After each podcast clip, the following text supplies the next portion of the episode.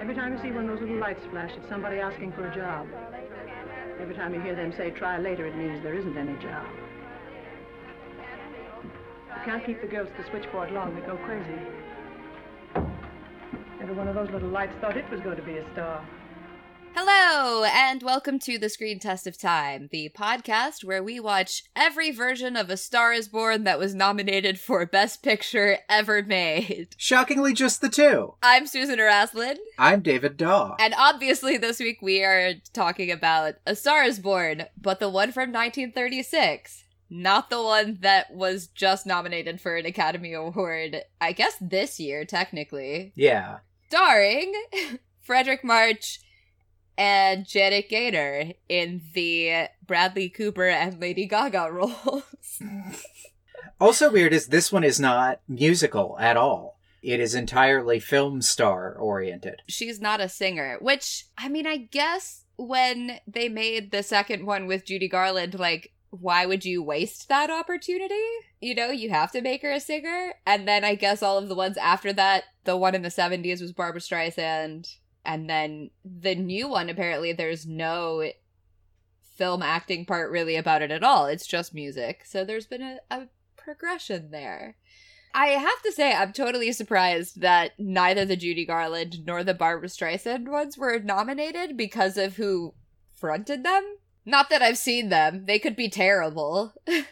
This certainly isn't terrible, and like I definitely think our two leads are good, but this I kept thinking throughout this that maybe I'm forgetting another movie, but this was the first movie I think we've ever seen where the script seemed to be kind of outpacing a lot of the actors. The script was better than the movie was. yeah, I would say that definitely is the case. And uh, yeah, I would I would put that down to the direction. I feel like that the director wasn't as clever as say Frank Capra. like this in Frank Capra's hands, he would have made the actors understand what it was that they were doing. Yeah, I think that's true. I don't think there's any actor here who just like couldn't pull it off. Um, with the possible exception of the assistant director best friend character. But all of the side characters outside of our two leads are played much more broadly than they're written. Uh, there's like a lot of nuance to the script that just kind of goes away in the performance of a lot of this. And I guess we should like hit the beats of this because it isn't just identical to every other A Star is Born that you've ever watched, if you've watched any of them. The general outline remains the same. Janet Gaynor plays a young woman named Esther Blog- Blodgett. Blodgett, which is a great, terrible name, who uh, wants to become a Hollywood actress, uh, moves to Hollywood with the help and financial support of her grandmother, is a wide-eyed innocent who, like, very quickly discovers that being successful in Hollywood is, as it turns out, hard, and gets her big break when a sort of I guess he's already fading when you meet him. Fading famous actor who is also a drunk named Norman Maine, which is a great fake actor name, yes. meets her at a party and instantly falls for her and insists on her getting a screen test. That screen test is successful. There's then almost immediately a movie where they just can't find a leading lady Oh no. that he insists on getting her cast as the lead.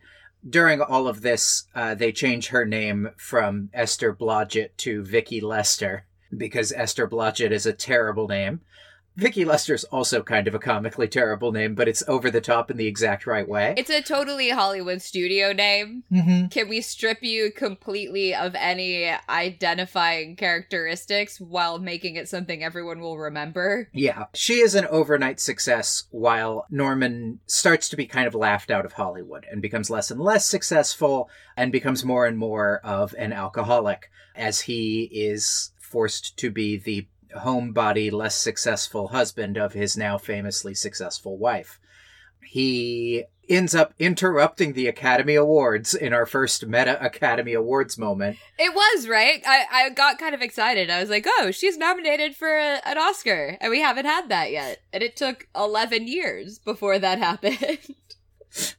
that sequence is exciting. He stumbles in drunk to interrupt her acceptance speech and ends up accidentally backhanding her, goes to a sanatorium to try and, um, Sober up. yeah. She continues to be successful, but not like really this is his acting showcase part because you're in the third act. He gets out, thinks he's better, but gets confronted by the sort of fixer for the studio who, now that he's not successful, can tell him what a piece of shit he always thought Norman Maine was. And that drives Norman back to drinking. He goes on a drunk driving binge, is going to get sentenced to 90 days, but then Vicky comes in and desperately pleads with the judge to just put him under house arrest. Which works because the judge is her fan. Yeah. It's wild how um cynical this movie is about Hollywood. It really is. Once we get through the general plot outline, I really do want to go like almost scene by scene because there's so much stuff that's like that. But he basically figures out he's holding back her career. Uh, she's going to give up being a star to take care of him and to make the marriage work. Uh, and he just walks into the sea and d- kills himself. Th- I shouldn't laugh at that, but just a little bit the framing is kind of funny of it. Not intentionally within the film, but just like, well, I guess I'll just. It's really, really romanticized. Yeah. Like, I'm just going to walk into the sea at sunset. And there's like the most over the top sunset. This is the first movie, by the way, we've watched that's entirely in color. Yes. And the sunset is like just the most brilliant orange and scarlet and like. It, it's it's very romanticized. But yeah, now we have a little bit of a problem because it's 1937, and so of course Esther cannot put her career over her dead husband. And so she decides she's going to quit and go back home. Uh, but her grandmother shows up and reminds her of a weird speech from the start of the movie about how everything worth doing involves heartbreak and talks her back into continuing to be a movie star just like Norman would have wanted she shows up at the premiere of her next film and goes, Hello, everyone, this is Mrs. Norman Maine. And then that's the end of the film. Which, honestly, it's a big famous ending. I think the end's a little bit weird. As far as I understand, because I will admit that this is the one and only A Star is Born I've ever watched, it is apparently the only really consistent thing in every version of this is that it ends with that person introducing themselves as Mrs. whatever the dead guy's name is. Which, yeah, it's weird that they changed so many other things and they kept that particular ending because it is so so abrupt. It doesn't seem like quite the through line of the movie you just watched in any way. Yeah, it's like, but doesn't everybody already know that? Like, this is not. Yeah. It, it's not like it's news. It's not like they've had a secret marriage. They had a secret wedding, but they didn't have a secret marriage. And so it plays as kind of her, like, finally admitting how helpful he was or something, but also, like, that wasn't a secret either. But yeah, let's sort of talk about some smaller scale stuff. Because I also don't want to come down too hard on this movie. I liked this movie. I just also thought, like, oh, I get why they remade it over and over again, because it is a good movie with the bones of a great movie. What I understand is that the 1954 one, despite not being nominated for Best Picture, was nominated for a bunch of stuff. It had music by Irving Berlin, and people generally loved it, but it was also three hours long. I can't imagine this movie being three hours long uh, unless they. Uh, yeah, actually, I can't imagine this movie being three hours long. There were times where I felt like some of the narrative arc was sort of sketched out in a way that was not super fulfilling, but not an hour's worth missing. No, and I also think there's almost an equal amount of time to that of bits where I'm like, we get it. She's not good. Like, Yeah, yeah. there's a lot of hot women in their 20s who think they're going to be actresses who come to Hollywood. I don't know how many scenes we need of this. And I don't think that that was even like a secret at the time. You know, it's not like, oh, well, but in 1937, people didn't know that you didn't just hop off the bus in LA and like walk into uh, MGM or Columbia Pictures and become a star. I think everybody knew that it was really tough and that very few people made it. So to start at the beginning, where she is at home in uh, somewhere Midwest America. And they essentially live in like a log cabin. Yeah. like it really looks like a one room house that a bunch of people live in and it, it felt very anachronistic to me because it's like her dad and then some siblings and the grandmother is there and the grandmother talks about how she was a pioneer and i'm like when does this part of the movie take place You know, the reason that sequence is weird to me, they then later on, to kind of make fun of Hollywood, do a big thing about just like how she's just like, oh yeah, I grew up in an average town. And then the like cynical thing is that they write down like, grew up in the pristine prairies of, and it's like, she actually did though. There was like a fucking log cabin. Like it's, she, right everything was not up to date in Kansas City when we last left her family. yes, that is that is totally true. They're actually farmers. I was actually really excited to see her grandmother come back in the final part of the movie because her grandmother was great. And her grandmother was just like, Look, you gotta go and pursue your dream. Here's my nest egg. Get out of here. and if you don't go, I'm gonna be mad at you. And I was like, Cool. I like grandma. She's great. Yeah, I uh, to be clear, I actually think the framing device of the grandma being there at the start and coming back at the end is a smart way to handle a genuine problem, which is that the social expectation of 1937 was that she shouldn't continue her career. I don't think it's cheap or uh, stupid to have the grandma be this framing device about how like hard it is to pursue your dreams.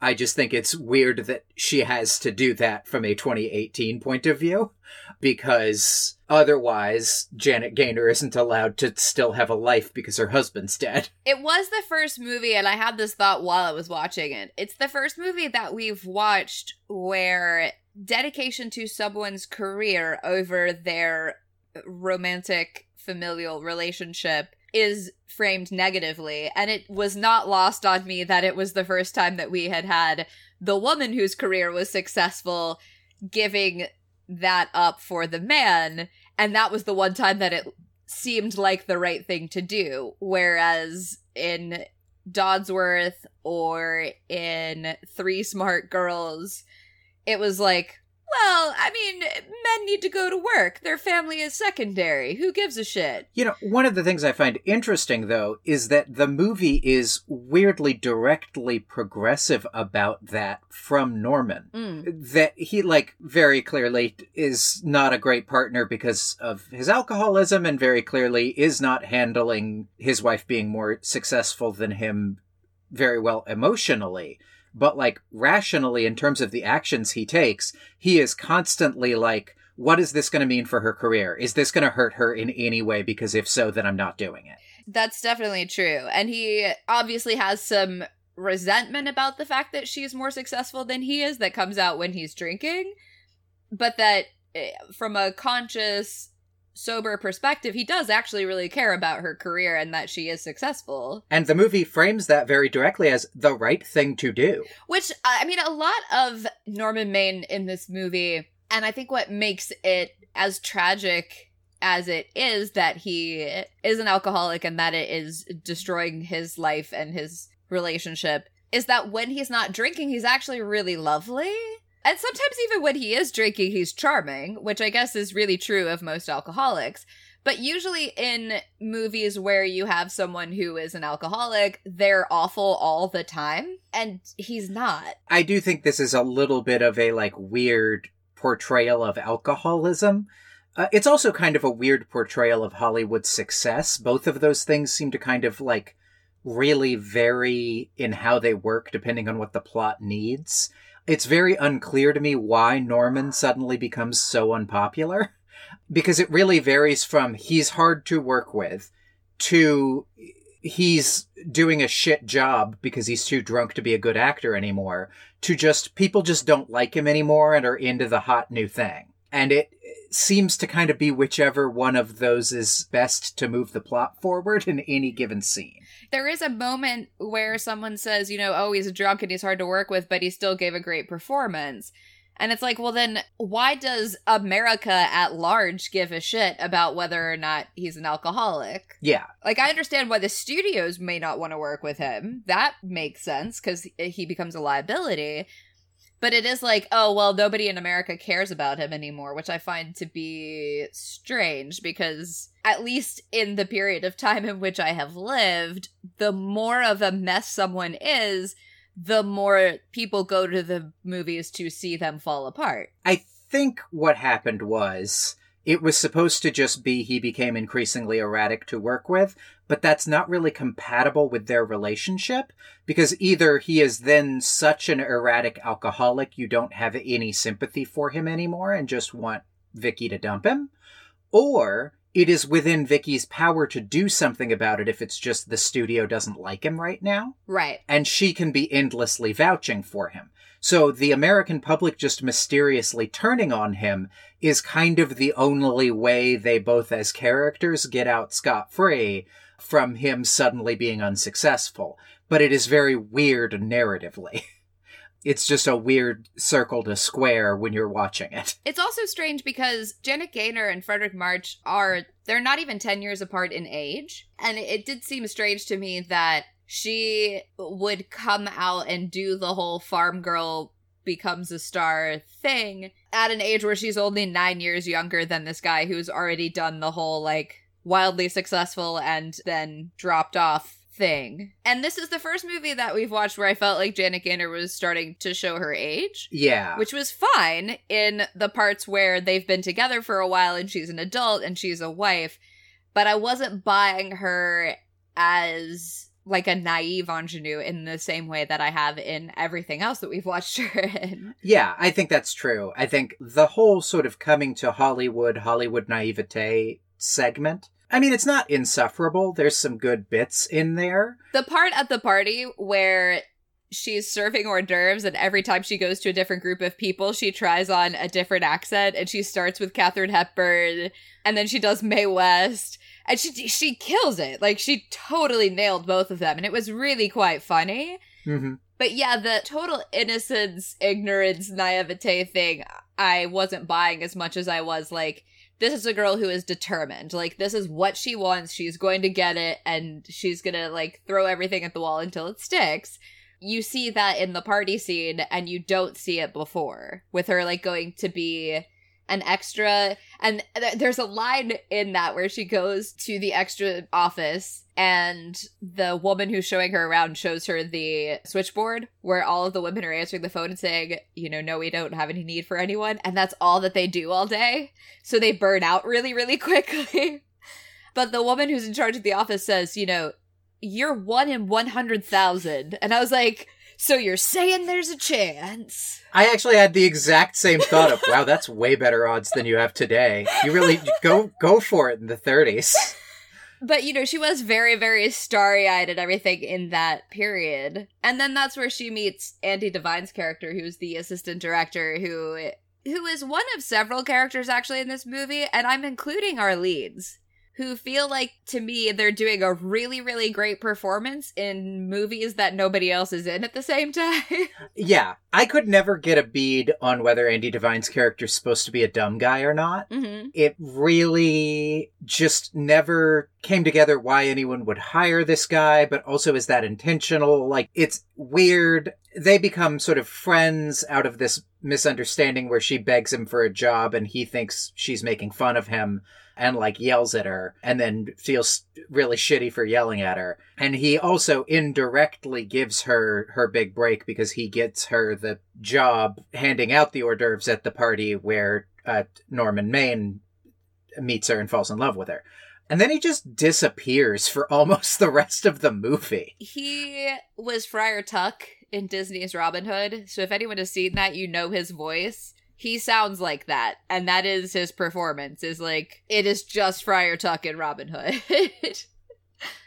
The cartoon. Yeah. Which feels really incongruous with this movie that is supposed to be like oh this is the serious side of hollywood. I felt the same way about the like fixer guy from the studio who's also the guy who was doing the like real broad gangster accent in Mr. Deeds. And just playing that role again. In this movie where he's a lot of fun, but also he kind of stretches the reality of what's supposed to be in a lot of parts of it this like extremely savage look at what Hollywood is really like. Yeah, it's hard to reconcile both of those characters who are so over the top with this movie that is at its base about alcoholism and how it destroys lives and careers and relationships. Yeah, I mean just really just like having those characters exist in the same universe as the sequence where they're at the night court waiting for Norman to get sentenced is it's wild. Mm-hmm. I think the script really does some interesting stuff trying to make those two things exist in the same world. There's a great bit with the judge early on. They go away and elope so the studio can't control their wedding and think they've gotten away with it when the fixer guy just runs to the nearest phone, which happens to be in a courtroom where a case is going on. And the judge like screams at him for interrupting the court case. And then the fixer goes, you don't understand. Norman Maine and Vicky Lester just got married. And the judge just goes, Vicky Lester, the actress? that the reality kind of intentionally bends sometimes is really interesting to me but it doesn't quite work. The movie can't quite handle it. And the more I think about it, the more like, yeah, I think you're right. That's down to the direction. Because it doesn't really try and do anything to correct when it veers wildly between those tones. Right, because that could have come off as being cynical of like celebrity will get you whatever you want in Hollywood and it instead comes off as goofy. Mm-hmm. So yeah, moving backward from that moment, when we first meet Norman Maine, he's dating this incredibly gorgeous actress who is awful because, you know, she has to be because we have to cheer for Janet Gaynor to get together with Fredric March. But man, I really liked Elizabeth Jenns and I wanted to see more of her. it helps that her character is given really fun stuff to do. And her costumes are incredible. Even more than that, like she just gets to be over the top villainous as the other woman you know isn't gonna stick around. Like, eh, she's just so over the top, like, you're always drunk, you're always horrible, there's always a younger woman. And it's like, well, I mean, actually, all that stuff is true. but also the fact that that's all you ever say means you're gone in 15 minutes. And her big exit is he keeps dropping plates whenever Janet Gaynor is stuck cleaning up these plates and he comes in to talk to her. And whenever she says something he doesn't like, he drops the plate. Right. And keeps doing it to kind of have an excuse to stay there when his fiance comes in. And she just, just smashes him over the head with just a huge, like, dinner platter made of porcelain, apparently. And after he falls to the ground, she just turns to Janet Gaynor and goes, Now look what you've done! And screams and then finishes screaming and walks out. Uh, yeah. She was great. yeah. She, she was great in that role. And also, again, she looks phenomenal through all of it. I think one of the things that made it me accepting Janet Gaynor in this movie really difficult is I hated her hairstyle. I felt like it was really uh, when I compared her to this other woman that was supposed to be the one that we didn't like, she never looked terribly glamorous. And she's supposed to be, you know, she's a star. That's the name of the fucking movie. The movie intentionally plays that up in a way that I think is vaguely interesting because one of the things that I kind of like about the movie actually is there's almost no indication besides the fact that she works hard that Vicky Lester is particularly special as an actress. The studio head even directly says, like, you've got this natural ingenue thing that is out of style, but I think it's going to come back in style. Which is such a studio head way of saying there is basically nothing special about you whatsoever. But it works for some reason. And so, like, I get not liking the haircut, but I went with it as what felt like an intentional choice. Yeah, I, I hated it. I kept waiting for them to change it, you know, when they uh, like when she got to be famous, and that that never happened. Anyway, There's a lot of little lines in here when I say the script is better than the performances that make me say that. I really love the director who comes in to complain about Norman Maine before we really meet him at this party. And the studio head asks what the problem with him is. And the director goes, his work is starting to interfere with his drinking. so Dorothy Parker actually contributed some to this script, and that that's absolutely hers. yeah. There's no question. There's about a half dozen of those. That's not only a good line, it actually tells us something about the character that the movie doesn't necessarily then pick up and run with in a way that's sort of frustrating.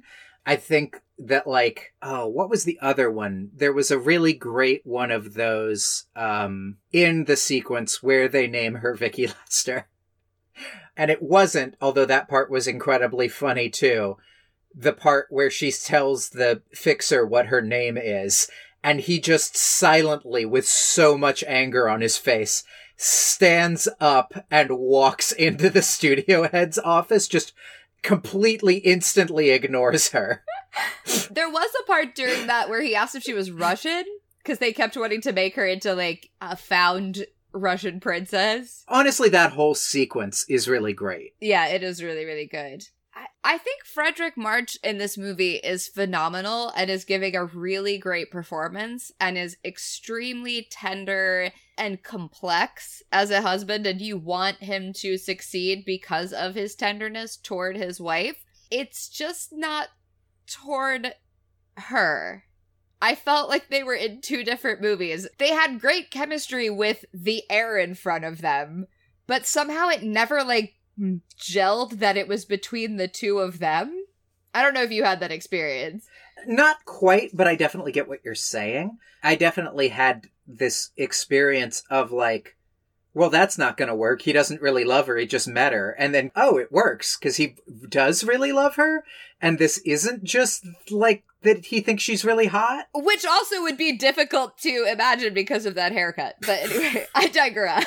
A little bit, I think that's true, but it's also so just generally strange to me that the movie makes it very clear that, like, he does this all the time. But for some reason that's not very clear, it sticks this time. Right, right. And to me, that more than that they didn't have chemistry with each other was the thing that really messed it up as a romance is that I just didn't see why their relationship was special. It seemed genuine, but as the movie goes on, their dedication to each other is like so over the top and so complete. And it's like, but why? Like, is she funny or something? I didn't hate the haircut. Janet Gaynor looks hot in this movie, if you ask me. But I still didn't get, okay, but what, what is it about her and his relationship with her that's making this like inveterate womanizer alcoholic go, no, I'm all in. It's gonna destroy my life, but I'm all in. I didn't get that either because, well, really, the only time that we see her do anything that is funny or charming before they get together is something he doesn't even see, which is the part where she's doing the impressions at the party. Because the scene in the kitchen, it's like, what what is taking place other than he's just like hitting on her and she's acting kind of skittish. And we don't get a lot of their or we don't really get any of their courtship. It's basically like the only courtship they have is he takes her in for a screen test and then tells her, you know, oh, don't worry, my real last name is Hinkle or whatever. I genuinely don't know what's supposed to be different about this than the other clearly dozens of times he's done this, other than she doesn't sleep with him on the first night. right, right. But is that enough to end up doing all of this? Uh, I guess, but it is a little bit strange. And their relationship and the marriage is actually quite sweet and quite well written. But the question as to how they got there, I don't think is ever answered, and and it left me it left me wanting that story. For sure. That to me is the part where it really could have used another like 10, 15 minutes because it's literally he proposes. She goes, "No, I can't do that because you're a drunk and you don't know how to deal with money and your career's going to implode and like just it's going to be a disaster on all of the levels. It will obviously be a disaster." And he goes, "Well, what if I fix all those things?" And you're like, "Um, that's bad. That's bad. That's going to go bad." Right. Um, but then he at least genuinely seems to really try in a way that I was not even expecting that. Like I was expecting it to be like, yeah, yeah, yeah, yeah, but what if you marry me anyway? I was expecting it to be like, yeah, I just said all that so you'd marry me.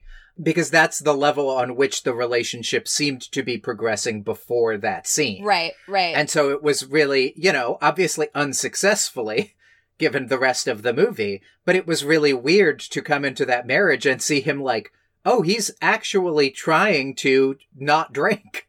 He is genuinely letting her take command of their careers and the finances. Why? where did she even learn any of that? I, again, it's like she goes overnight from being this really naive, just off the bus ingenue to being a star and being able to run their household and their finances and their life. And the in between part is missing. I'm like, how does that, how did any of this happen? But, but I guess it did. yeah. I just don't think there's a better answer, even in the script, than like, well, cause, cause we're in act two now. like, Right. I realize I'm like really going after this movie and I didn't hate it. I did feel like it was well, like you said, I, I feel like it's uneven in the sense that the acting and the performances and even the direction are not equal to the script. But it wasn't it wasn't like in any sense painful to watch. Oh no, absolutely. This was a perfectly fine film. You know, I think the reason we keep harping on it is kind of the same reason it keeps being remade. You can really see where this movie is a B plus that could have been an A minus or an A really easily. yes. I think that same feeling, people in Hollywood felt that way of like, oh, we could do this better. This story is so basic and so basically compelling. We can take all the parts that work and keep expanding on them. Right. I mean, I'm I'm pretty much ready to rate this movie. I, same. Unless, yeah, okay. Uh, I'm gonna give it an eight, which I realize seems totally inconsistent with everything that I just said. But I mean, I tend to be more critical of movies, I think, or anything really that I think is good but not great. And that's how I feel about this. Yeah, I'm I'm in the same boat. I was leaning a little more towards seven, but eight seems totally fair. We've really downplayed that this is in color, and like honestly, a huge part of my enjoyment of this film, and a huge part of why it is interesting, is like it's in color, which sounds also really dismissive, but like. Given how much trouble they had with that thing where people had dialogue Right. in the first two years of us doing this podcast, this movie is in full color and they know how to use color. yeah, it was really it was really seamless. Yeah. In fact, the Hollywood Reporter said at the time, the color is at all times kept subordinate. It enriches without overwhelming. I think that that's true. They just they just did it. And a lot of times when we have these advances in film technology that we've seen, it's like, all right, everybody, stand back. We're going to do something that we've never done before. And this was just like, what if we just shot a movie and it was in color? Eh, yeah, for sure. Like the the color sequence at the end of House of Rothschild definitely had that like 3D like watch out it's coming right for us thing yes. in its use of color. That it was just like can you believe how much color is on these walls? And it's like no. It, that's a ridiculous amount of color on those walls. Uh, yeah, it was, it just was a movie. Yeah. instead of a, a Technicolor Spectacular. And there's going to be so many more movies from here on out that are not in color. And the thing I always go to when people talk about like the first movies in color is The Wizard of Oz because it has, you know, it literally happens within the film. And this was not a fantasy. It was not this like there weren't green witches and flying monkeys. It was just a movie about real people that happen to be in color because so is life. Um, and there were some parts in it that were dark and moody, and uh, really the only part of it where the color was super over the top was the death scene, where he's, you know, walking onto the beach and walking into the sea at sunset, which is cheesy from a 2019 perspective. But also, arguably, the use of color was the least over the top thing in that sequence. Right, right, right. I'm really I wouldn't say excited. I'm really interested to see how this is done in the 2018 A Star Is Born, which I am not going to watch until we get there. Yeah. So so don't don't ask me to anyone, uh, because my understanding is that the death is actually like he doesn't just disappear. it is a suicide that happens and a body is found, which is a much darker and I think more traumatic both for the character and for the audience to see. And I don't know if it actually like I don't know if you see it in the movie because I haven't seen it.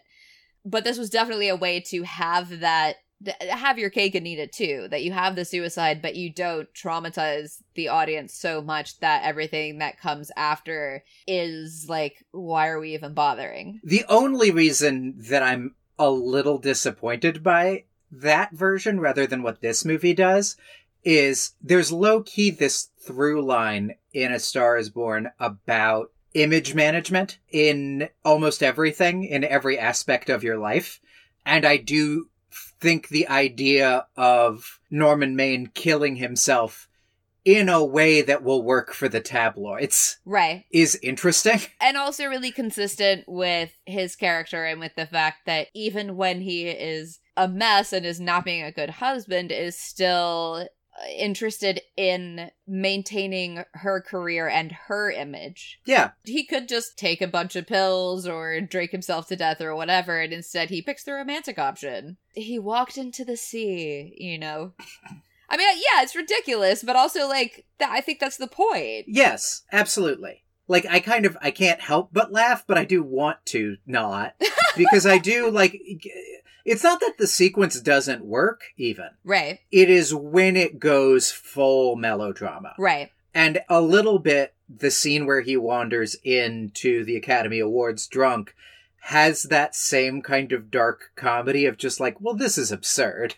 Like, this is so over the top. Eh, You know, I think it, in the same way that, like, the thing that shuts you up about he walks into the sea is like, oh shit, he's dead. the Academy Awards sequence, like, he hits his wife. And you're like, oh shit, it stopped being funny instantly. Yeah, because he's giving that whole speech about like I want to, I want an award for the worst performance, and you're like, oh god, this is embarrassing, but also like kind of funny. And then he smacks her across the face, which is even accidental. Yeah. You know, something about that is in a way I think more upsetting than had he done it on purpose because it is in that one moment a synecdoche for his entire participation in their relationship, which is that he's not trying to hurt her, but he can't help but hurt her no matter what he does because he's not sober. It's also a synecdoche in that, like, the worst things he does to her are always public. Right. Yeah. The worst moments of him are always just like the entire world sees them. It's something that is that is on its surface forgivable where it's like, "Oh, but he didn't do it on purpose." But is also like, "Yeah, but it happens so much." Yeah. what's sad about it is, is that it gives it a plausible deniability where it's not a reason to leave him, even though leaving him would actually be the best thing for her. Yeah. So, yeah, should you watch this movie? You know, I was starting with no, but like I've kind of come around just in the past five minutes to like, fuck, this movie was actually really good. It has a lot of problems, and I kind of can't stop seeing the problems, but it was really good. I'm going to say, yeah, you should watch this movie. Yeah, I I think it's totally worth your time. Uh I mean, obviously if you liked the Lady Gaga one, like why not why not be a completist and watch all four? But it doesn't feel like despite some of the broad character interpretations a 1930s movie. It does, and maybe it's just because it's in color, but it does have uh, an air of modernity that a lot of the movies that we have watched, even, you know, in this year and the year before, haven't had, I think. In a way that, like, I have been kind of self conscious about how much I've had to play with the like, this was a movie construction for the past like two years of nominees. Like, no, straight up, this was a movie. yeah. Even more than Great Ziegfeld. This really feels like the first, not even Hollywood salutes itself, but Hollywood is so interested in stories of itself movie. It's the first Hollywood movie that has looked at Hollywood with the sort of critical and cynical eye that we haven't really seen before. The very first Broadway melody looked at Broadway and and the whole like New York stage scene very cynically in a in a way that was quite moving and I think really good. And this feels like the first time where they looked at Hollywood and they were like, yeah, you know what? It's it's not all tinsel and and stardust. There's a lot of dirt and there's a lot of messiness and there's a lot of like uh, there's a lot of lies. It is at its heart a movie that is about this couple who are torn apart by alcoholism, but it's also a movie about how Hollywood is bullshit. yeah. Uh, I was just remembering that scene at the very end of his funeral where the thing where she finally cracks is the guy that runs up and goes like, "You'll get over him soon. He was a piece of trash." Oh, yeah. The movie is so smart about the way that it's cynical about Hollywood and cynical about fame generally.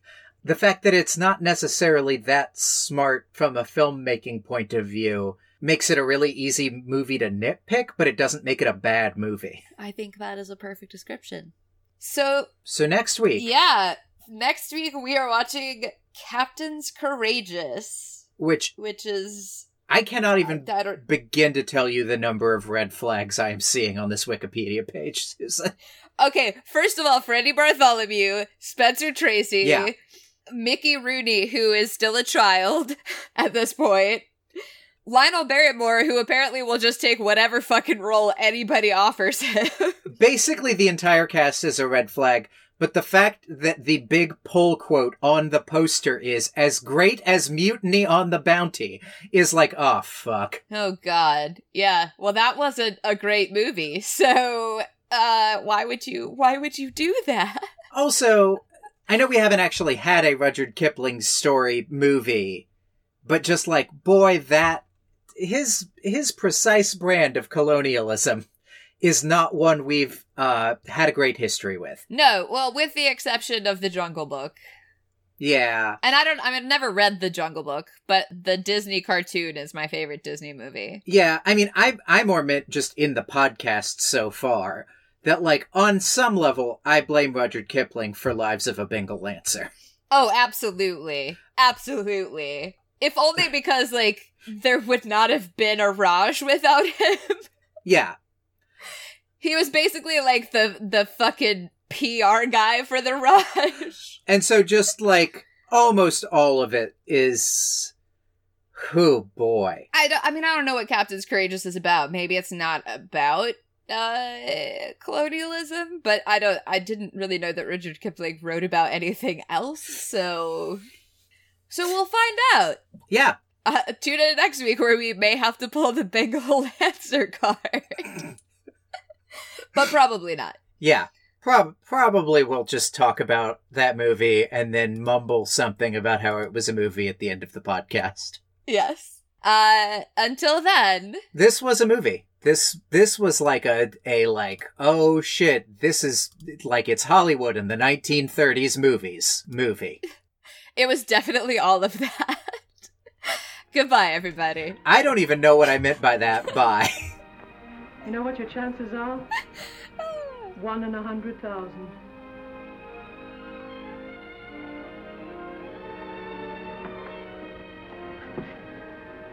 But maybe I'm that one.